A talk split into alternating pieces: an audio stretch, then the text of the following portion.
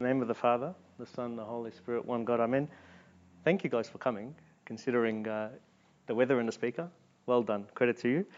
Um, as you have already heard, we are covering a new series. So, this is the second week of uh, the series Introduction to Apologetics. And so, last week we began the series and we talked about what apologetics is, um, why we do apologetics, how to go about um, doing it the right way.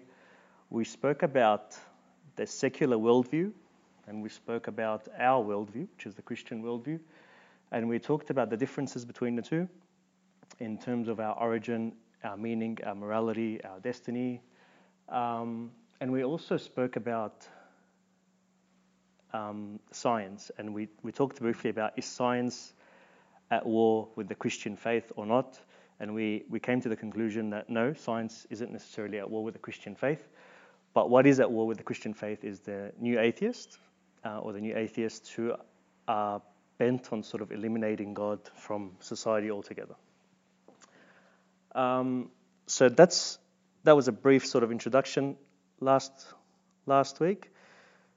Uh, we also spoke about how there is much wisdom to be gained from looking at the apostles and how the apostles defended the faith um, to Jews and non-Jews. And what you notice in the book of Acts primarily is, and in some of St. Paul's epistles, is is that when um, when the apostles are dealing with Jews and they're defending the faith against the Jews, they tend to rely heavily on the scriptures, and that's of course because the Jews at the time, who are the scribes and the Pharisees and so forth, were very well versed in the scripture. Um, but when it came to defending the faith to non Jews or to Gentiles, then you find that the, um, the apostles, like for example St. Paul, would not rely heavily on scripture, but he'd use other means like the environment and nature and so forth. Um, so that's what we spoke about last week. Another another example that we have from our Coptic uh, tradition is the account of St. Mark's meeting with um, Inianos. So we know that St. Mark, when he reached Alexandria, his sandals basically fell apart, and so he looked for a cobbler to repair his sandals, and that's where he met Inianos. And as Inianos was repairing St. Mark's uh, sandals, the, the awl or the large needle that they use basically pierced through his finger. And Inianos, in, in sheer pain, basically screamed out to the one God for help. Um, and then St. Mark proceeded to um, heal him, heal Inianos, and then he told him, he went down to his level and said, Let me tell you about this God who you just called out to. And that's where that initial contact was made. So you notice how St. Mark gets down to Inianos' level, he meets him at common ground, um, and then he, he makes contact in that, in that sense. And that's essentially the best way to approach someone. Uh, so, for example, if someone is from a, a, secular worldview, someone who doesn't believe in God necessarily, um, it's likely that they'll have a lot of respect for science.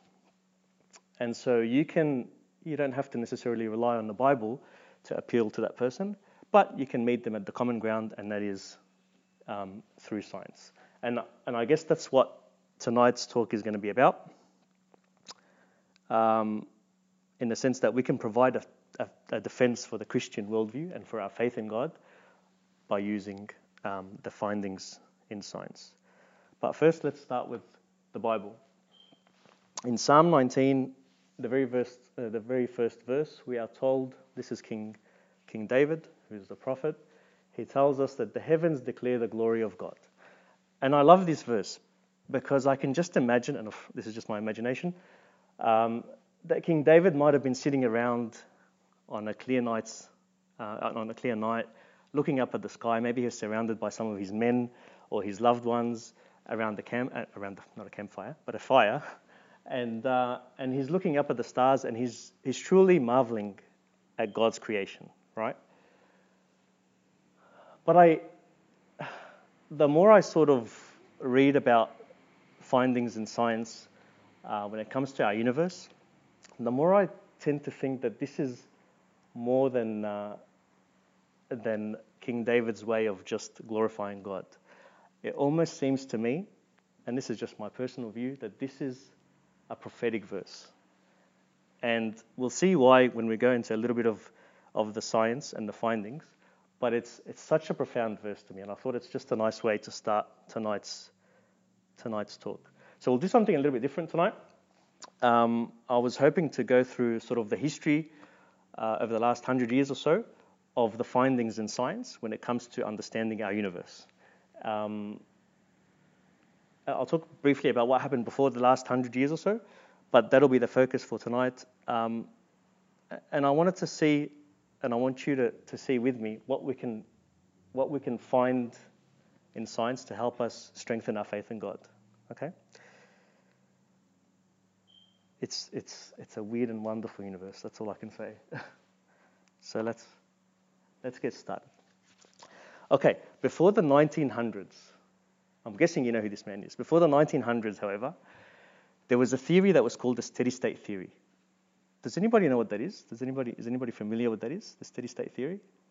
Okay, essentially what scientists of the time, so before the 1900s, what they believed was that the universe um, was steady, was in, equ- in equilibrium, and that it had no start and it has no ending. It's just eternal and it's static and it's in equilibrium. Okay? And it's, and it's this sort of theory that Darwinism was based on. You know, the theory of evolution is based on um, the idea that um, a chemical reaction took place in just the right environment where the simplest life form um, was formed and basically evolved and evolved and evolved to give you the species that we see today. The only difficulty with that, well, there's many difficulties, but the biggest hurdle for that particular theory is that it needed it's statistically impossible. So it needs an infinite amount of time for something like that to even be a possibility. And so scientists at the time who had a firm belief in evolution would say, yep, it's, it's possible because the universe is eternal. That's until this man with the funky hairdo came into the, uh, into the picture. So in 1915, Albert Einstein formulated this theory of general relativity. Um, don't worry, I'm not going to get into into the science, but I'll just tell you what it means, right? So Einstein was trying to make sense of something. He was actually 26 at the time, believe it or not. He was trying to make sense of something. He was trying to make sense of gravity. And before Einstein, there was Newton's laws, and they were sort of the, uh, the common formulas at the time that people were using. But Einstein started to realize that no, these formulas are good when it comes to your everyday common objects, like an apple falling from the tree, for example. But when you get to the big bigness and grandness of the universe, these formulas don't exactly add up too well. Okay? So he looked at gravitation, he looked at light and the speed of light, he looked at all these things, and he developed what is now known as the general theory of relativity. And that theory basically consists of 10 field equations, and it was those field equations that are used to describe gravity, gravitation, and uh, planetary motion and things like that. Uh, what Einstein found while he was developing his theory of relativity is that his formulas um, took him back to an instant when time began. Okay, so using his, his theories, he found that he can calculate a time for the beginning of the universe. This upset Einstein uh, so much so that he actually altered the equations. He actually fudged the equations, uh, and this is this has become later known in science as the um, the fudge factor. So Einstein introduced this fudge factor into the equations to make the equations seem uh, output that the universe is eternal, just the way it was, right? So, all well and good, but then in 1927 this man, who is a Belgian uh, Roman Catholic priest, his name is Father George Lemaitre, he, um, he's actually the man behind the Big Bang Theory. So he, he looked at Einstein's equations, those 10 equations, and he realized that there's something wrong with the equation, firstly, but secondly, that the, the equations are pointing to an expanding universe. So our universe is expanding. And if our universe is expanding, if you rewind the clock backwards, you find that there was a time when the universe must have had a beginning, right? And he proposed that the universe must have began with some sort of um, explosion, hence the Big Bang theory, right? An explosion of a primeval atom is what, the, what it was called. Einstein heard of this uh, proposal and he dismissed it, and he was a very big skeptic at the time. That's until 1929, where uh, Edwin Hubble came onto the stage. Edwin Hubble, who's the man you see in that picture, was actually gazing at the stars. He developed a two and a half meter um, telescope, so a huge telescope for its time. And he used that telescope to study the stars. And he made two huge discoveries. One discovery was that our Milky Way, which is the galaxy in which we live, is actually one of many, many, many galaxies, right? And the second thing he discovered was that the distant galaxies are moving away from each other and from us at, at an increasing rate. So our galaxy, he's looking out into the stars, he found that the galaxies are moving away from each other and away from us, not at a steady rate, but they're actually moving quicker and quicker and quicker as time goes on. If you want to liken it to something, it's like a it's like a, a bomb, probably the worst example ever, but like a bomb going off with the shrapnel rather than the shrapnel going out into all directions and then slowly s- slowing down because of um, drag and whatever else.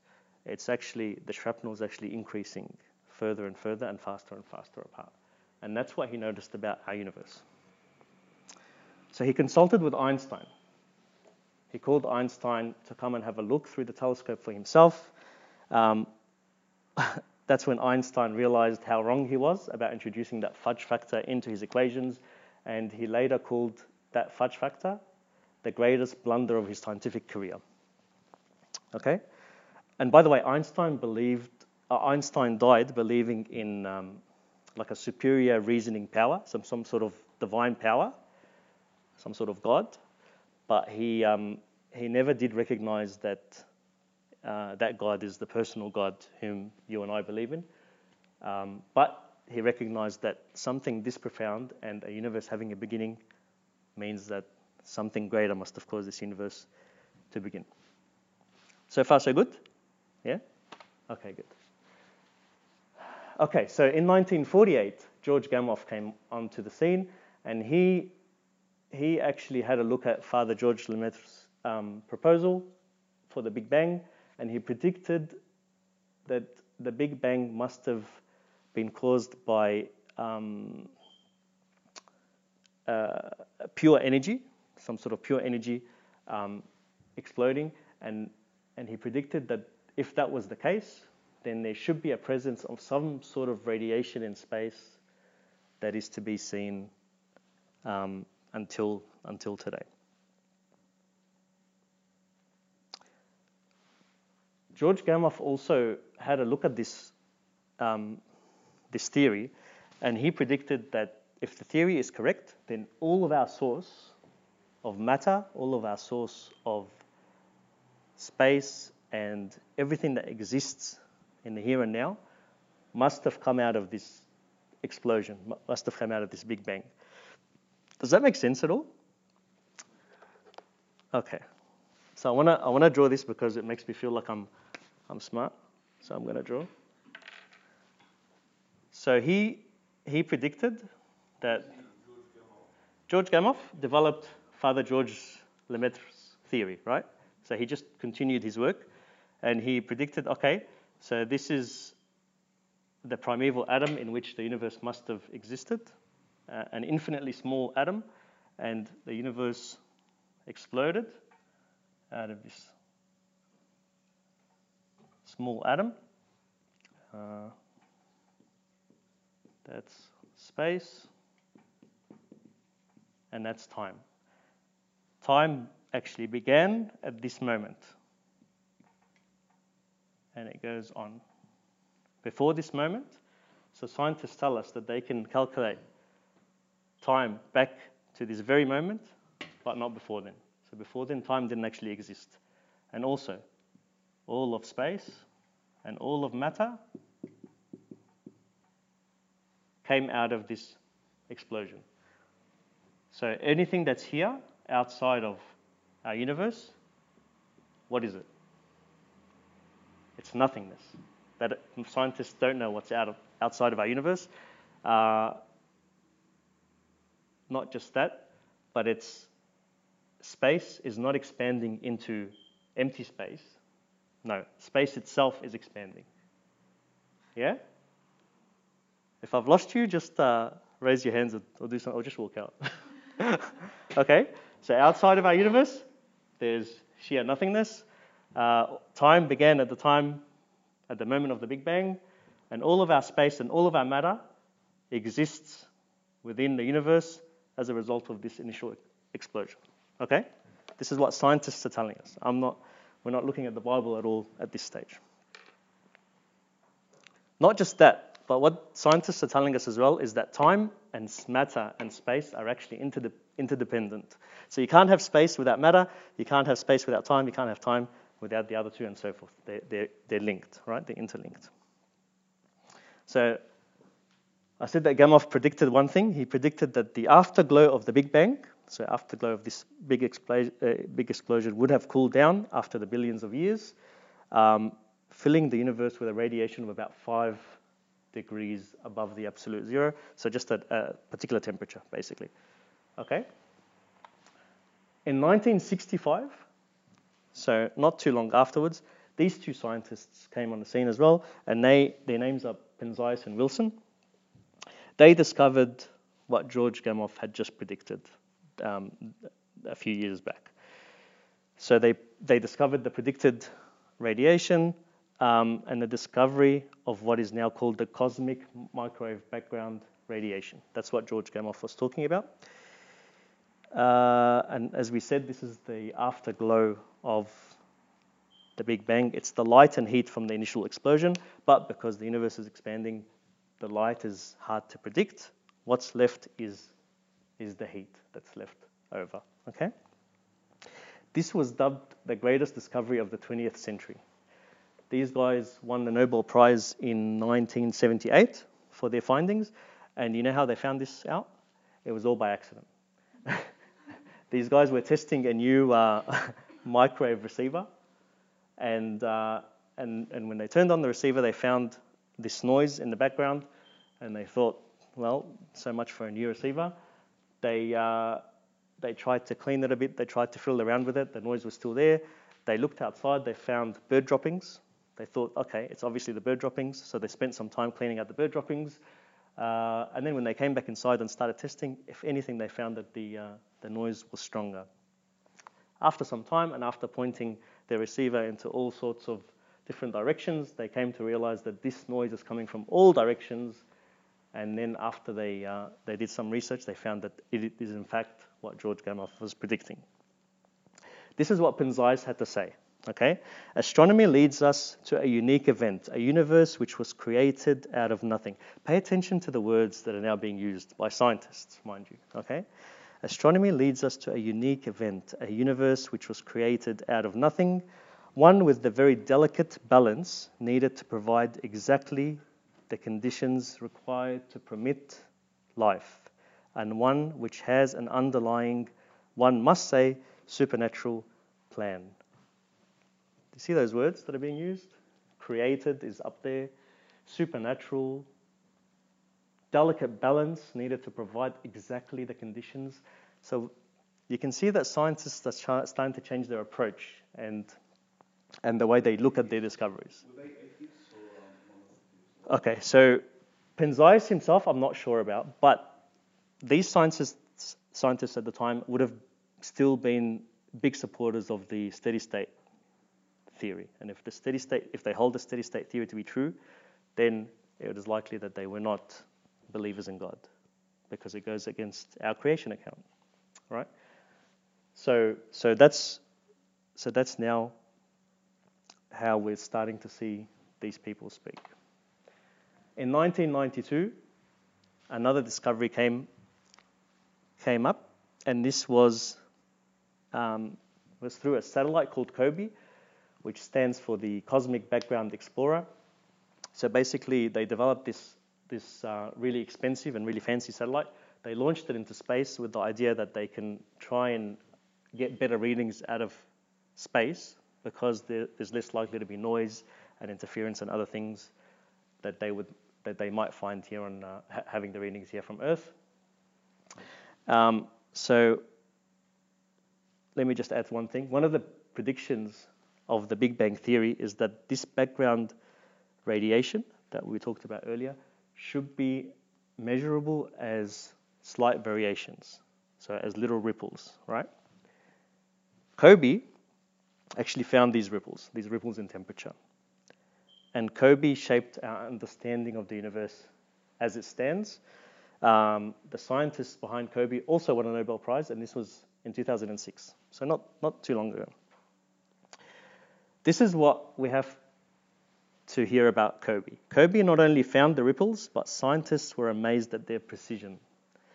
The ripples show that the explosion and expansion of the universe was precisely tweaked to cause just enough matter to congregate to allow galaxy formation, but not enough to cause the universe to collapse back on itself. The ripples were so exact that they were one in a hundred thousand. Um, that's how precise we're talking. And this is in the words of George Smoot. George Smoot is the man who actually uh, he was the project leader for this for this task. This is what he had to say. He called these ripples the machining marks from the creation of the universe and also the fingerprints of the maker. And then George Smoot goes on to say, What we have found is evidence for the birth of the universe. It is like looking at God.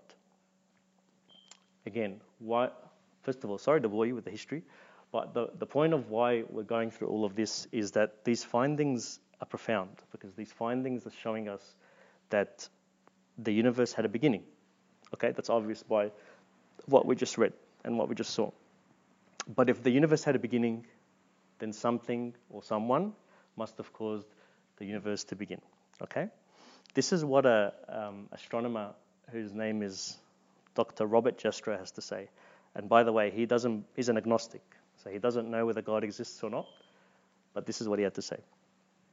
For the scientist who has lived by his faith in the power of reason, the story ends like a bad dream. He has scaled the mountains of ignorance. He is, he is about to conquer the highest peak. As he pulls himself over the final rock, he is greeted by a band of theologians who have been sitting there for centuries. Okay? Very powerful words.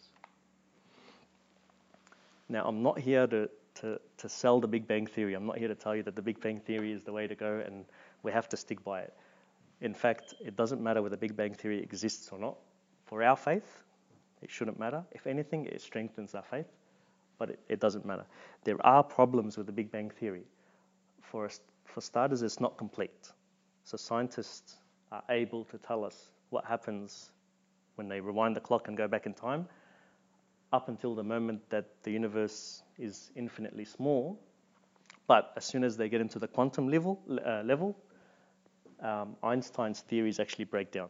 We're now looking at quantum mechanics and, and, and quantum physics. And that's not where Einstein, Einstein's, uh, Einstein's theories um, work, basically. So we don't know, we know that that's what happened with the universe. This is what scientists are telling us. We don't know how the universe came into being, how the universe actually why it exploded into uh, what it is today. I mean, we have a reason and we know why, but scientists do not yet know why. What we know is that the universe is expanding, and that is been proven. Um, we know that all of matter, all of space, and time began at the moment of the Big Bang. We know that time is relative, and I'll I'll come back to that point. Time is actually relative. So time isn't, do you know what I mean by that? So time isn't static. So if I, I'm born here, I live, and then I die. And for me, that's a linear line, you know? But what scientists have found and what Einstein's theories have proven is that time actually is not relative. And we'll come back to that. Um, the other thing I wanted to say is that the Big Bang Theory actually relies on a number of unknowns at the moment, uh, a number of entities, a number of assumptions. So it's not a complete theory. Okay? And scientists, by the way, I, I might just add this scientists, because, well, the ones that don't believe in God, don't like this idea of a Big Bang theory because it shows us the universe must have had a beginning. And so they're looking now at other theories to try and explain away with why the universe must have had a starting time. So there's weird and wonderful uh, proposals. One of them is the multiverse theory. But again, all of this is purely hypothetical. Nothing has been proven as yet. Okay? What does the Bible say about an expanding universe?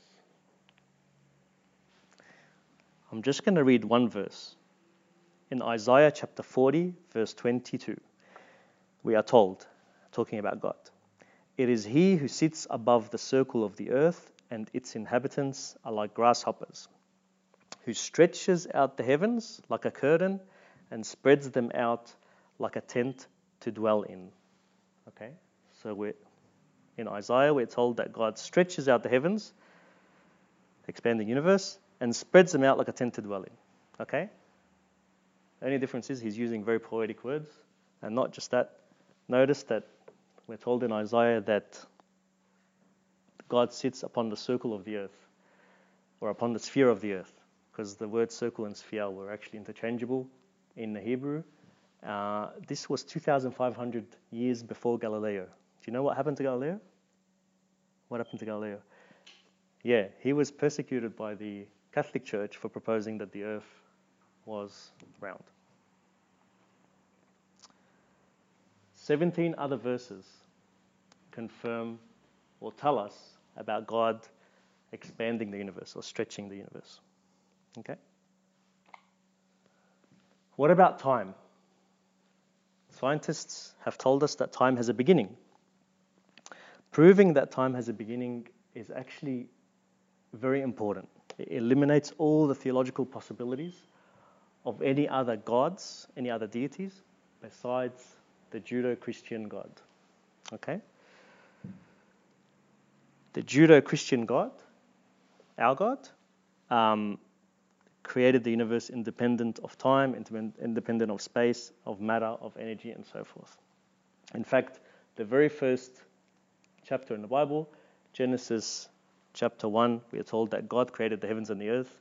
And if you look at it, um, uh, like if you, if you put the image in your mind, you get the image that God was outside and he put together the universe. He spoke and the universe came into being. He spoke and things were created. St. Augustine of Hippo tells us this. He says that God did not make the universe at a point in time, but rather simultaneously with time. Okay? That is, he believed that God had made space and time together, and this is exactly what scientists have confirmed. Okay?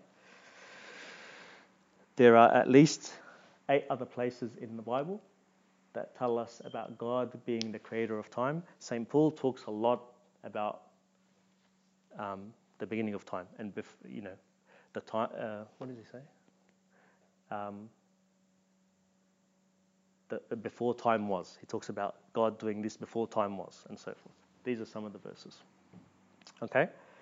There's an astrophysicist whose name is Hugh Ross, and he's a Christian.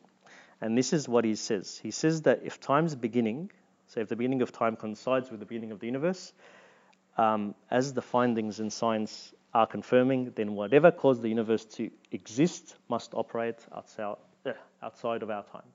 Okay? And I'll just continue his quote. He says this He says, This conclusion is powerfully important to our understanding of who God is and who or what God isn't. It tells us that the Creator is transcendent, operating beyond the dimensional limits of the universe. It tells us that God is not the universe itself, nor is God contained within the universe.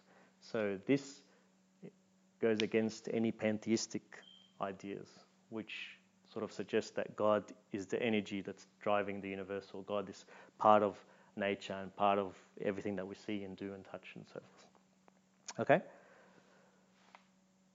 Now, this is where it gets a little bit confusing, and I hope it makes sense, but time is relative. Okay? What does that actually mean? So, Einstein's theory predicted this. That's why it's called the general theory of relativity.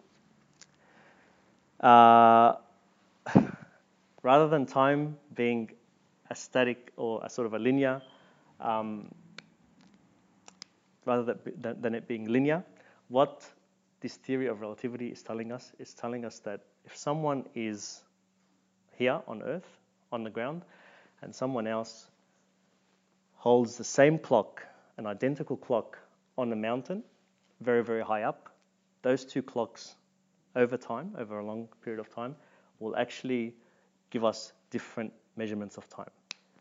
Okay, that's one thing. This was tested and tried over and over again, starting from 1962 until now. You know the movies where you where you where you talk like you see space travel and someone gets into the spaceship ship, uh, ship and they uh, travel for you know light years and so forth, and then when they come back to Earth, Earth is aged and you know civilizations have passed and whatever else. That's science fiction, but that's based on this idea of time being relative. Why? Because, and again, this is proven, if you get into a spaceship and you travel um, towards the speed of light, so if you increase your speed, um, you actually, time actually slows down for that particular person in that particular spaceship than it would for someone who's on Earth. So if you had two, if you had twins born at exactly the same time, exactly the same time, let's just pretend, and one got into that spaceship and went on a voyage while the other person sat here on, on Earth, then when the twin who's traveled comes back, they'd find that the twin who's here on Earth has aged a lot more. I know. Don't look at me like that. Again, this was this was tested on several several occasions. By the way, if you want to know more about this, don't look at me. Uh, you can just look up time dilation. Okay, that's the actual time dilation. That's the theory itself. Okay. By the way, your GPS navigation, so my phone and, and your you know your phones and so forth, have to take into account this general theory of relativity. Because if they don't, then um, your uh, you know your actual location would be off by miles, or by kilometers. Okay, so scientists are actually using it now. um, this is what second we're told in Second Peter chapter three verse eight. But beloved, do not forget this one thing, that with the Lord one day is a thousand years, and a thousand years as one day. Okay? And C.S. Lewis tells us, right? Can you read that up there? If you picture time as a straight line along which we have to travel, then you must picture God as the whole page on which the line is drawn. So again, if that's if that's me, I was born here and I live my life and this is where I am at the moment. That's my life so far. Yep, for me it's linear, but for God, this is what He sees. He sees me here, He sees me at every aspect of my life, and He sees what's to happen. So when you look at things like predestination, and we, as Christians, we're, we're very cautious to talk about predestination and, and things like that. When you look at this and when you look at that verse, predestination no longer makes sense. And what scientists have to tell us completes the whole picture. Okay? Uh, I think that's pretty much it. Yeah, okay. No, no, it's not. um, what we've just looked at in the last half an hour or so this is actually an argument that, uh, apologe- that, that, is, that is used in apologetics. This argument is called the cosmological argument because cosmos means the universe, and so it's the argument for the existence of God by looking at the universe.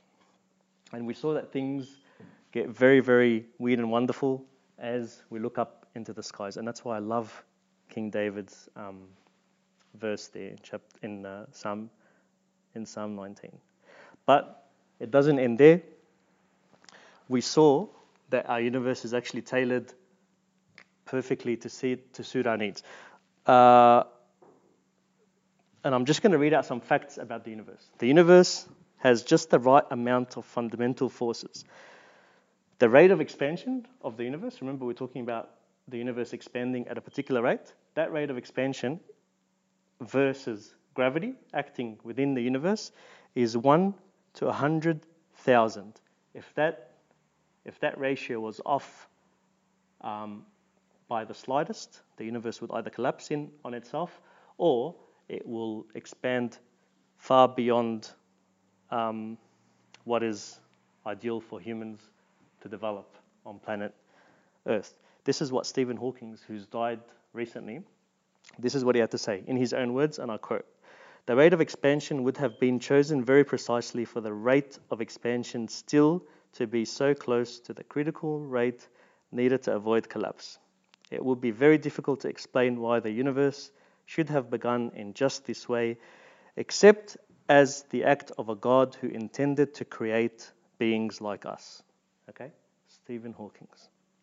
Hawking, so. Uh, what else? So that's one thing. The ratio between the electro- electromagnetic force and the force of gravity, which we talked about, allows for fusion to act at just the right amount and at just the right time. It has to be this ratio, which is, again, 10 to the power of 36. We're talking huge numbers here. If this ratio was slightly off, again, there'd be no fusion, which means there'd be no molecules forming, which means we'd have no Earth, no, no, um, no humans, uh, even no, um, no galaxy formations and everything else. Okay? And what gets interesting, so that's the second parameter, what gets interesting is scientists are finding more and more of these parameters, and they're telling us that these parameters must have existed at the time of the Big Bang explosion. So, so at this precise moment, some of these parameters must have been at play. Okay? Our universe has, these are galaxies, in case you're wondering, of course they're galaxies, has 100, 100 billion galaxies, apparently, 100 billion galaxies, give or take,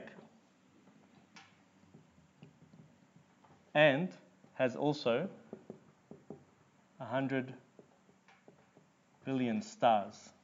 Okay, so that's how big our galaxy is.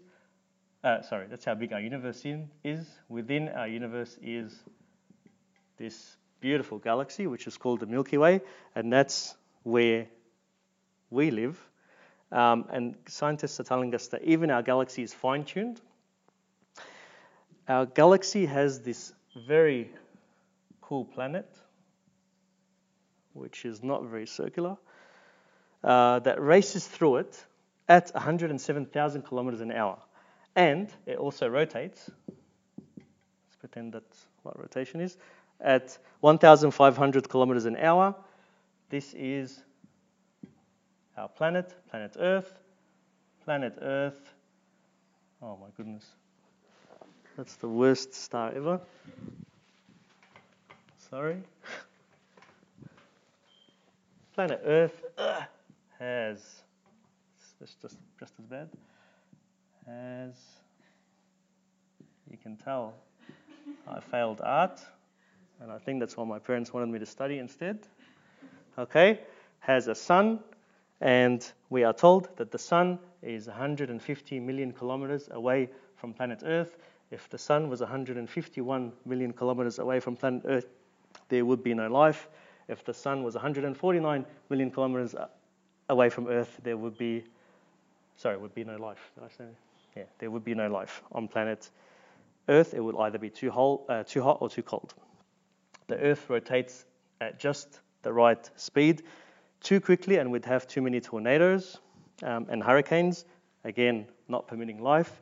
If it was too slow, it would start to get hotter and hotter and hotter on once uh, during the day, and at nights it will get more and more colder, and it will become freezing.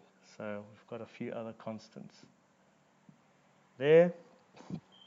We are told that Earth uh, Earth has a 23.5 degree tilt. Okay, not like the other planets. Um, 40% of that tilt comes from the sun, and the other 60% comes from the moon. Okay? If that, if that was not the case, again, no life would exist because one side of Earth would get colder and one side would get progressively hotter. Do you know what scientists are telling us how the moon came into our world? Sorry? No, what they're actually telling us is the moon was a nice big rock that happened to be flying across our galaxy, and the gravitational pull of the Earth put it into um, into our rotation, and so it's stuck around since then. And it's because of the moon that we are able to live on the Earth. Not just that, but there is a nice big planet. Does anybody know what planet this is? Jupiter. Does anybody know anything about Jupiter? Okay. Jupiter is like our big, big brother, our big, uh, big uh, muscly brother. Jupiter, Earth would not exist without Jupiter because Jupiter is actually like a massive vacuum cleaner that sucks out all of the um, meteor showers, all of the large rocks flying past.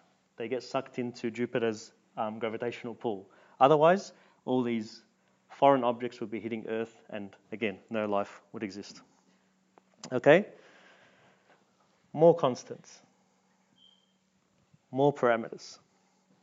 Oxygen, 21%. If oxygen was 25%, we'd have spontaneous fires on Earth all over the place. If it was 15%, we'd suffocate.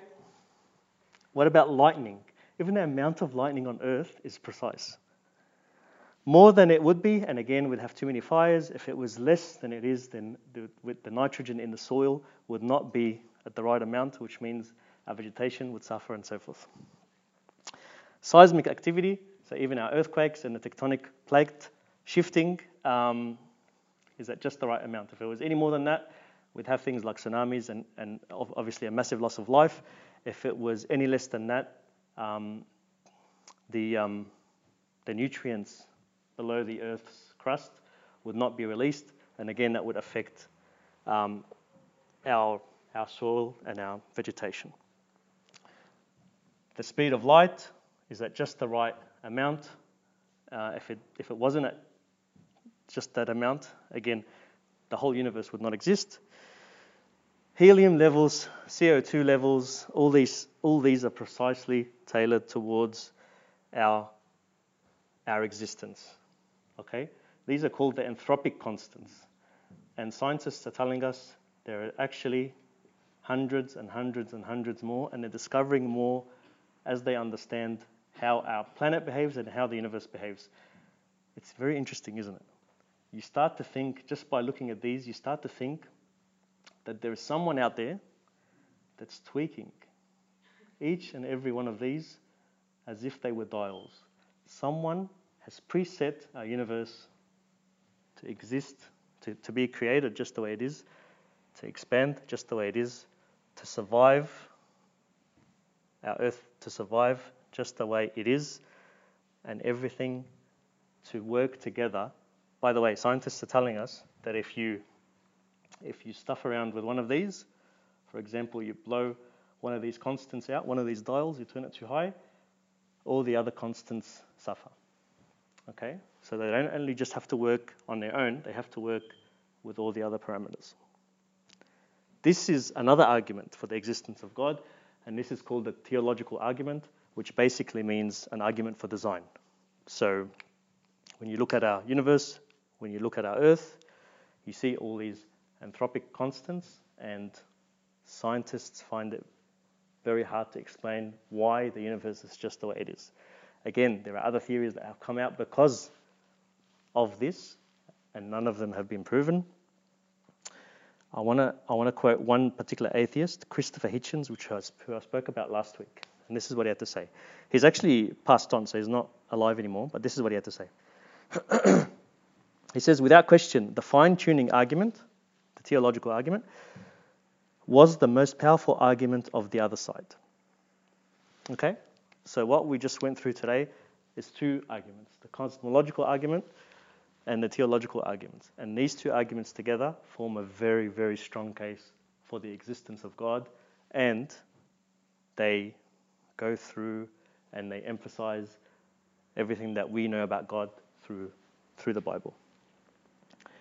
Our God is not just a physician, the true physician. He's not just our healer. Um, he's, he's not just a personal God who seeks out our, our interest, our best interest. He is the creator of everything, including time, and He is the greatest scientist, the ultimate engineer, if you if you want to call him that. And that's why when I look at King David's Psalm 19, I, I get the sense that he knew a little bit more about the universe um, than we do, and we're slowly catching up just now. The, there, I just wanted to conclude with one verse. There are many other verses, by the way, to support why the universe and our earth are just the way they are, but this one's got to be my favorite. In Jeremiah chapter 10, verse 12, this is what we're told He has made the earth by his power, he has established the world by his wisdom, and he has stretched out the heavens at his discretion. And I think that sums up everything that we talked about tonight. Um, I'm done. Are there any comments or questions? I've just, just before you go, I've just put everything that we talked about tonight into a little pamphlet, so just you can grab one on your way out if, if you like. I'm sorry if I've confused you. I'm sorry if I've given you a headache. I can tell that some people are going to walk away looking for a Panadol. I apologize, but I just find this amazing. I, I really do. Uh, any questions or comments?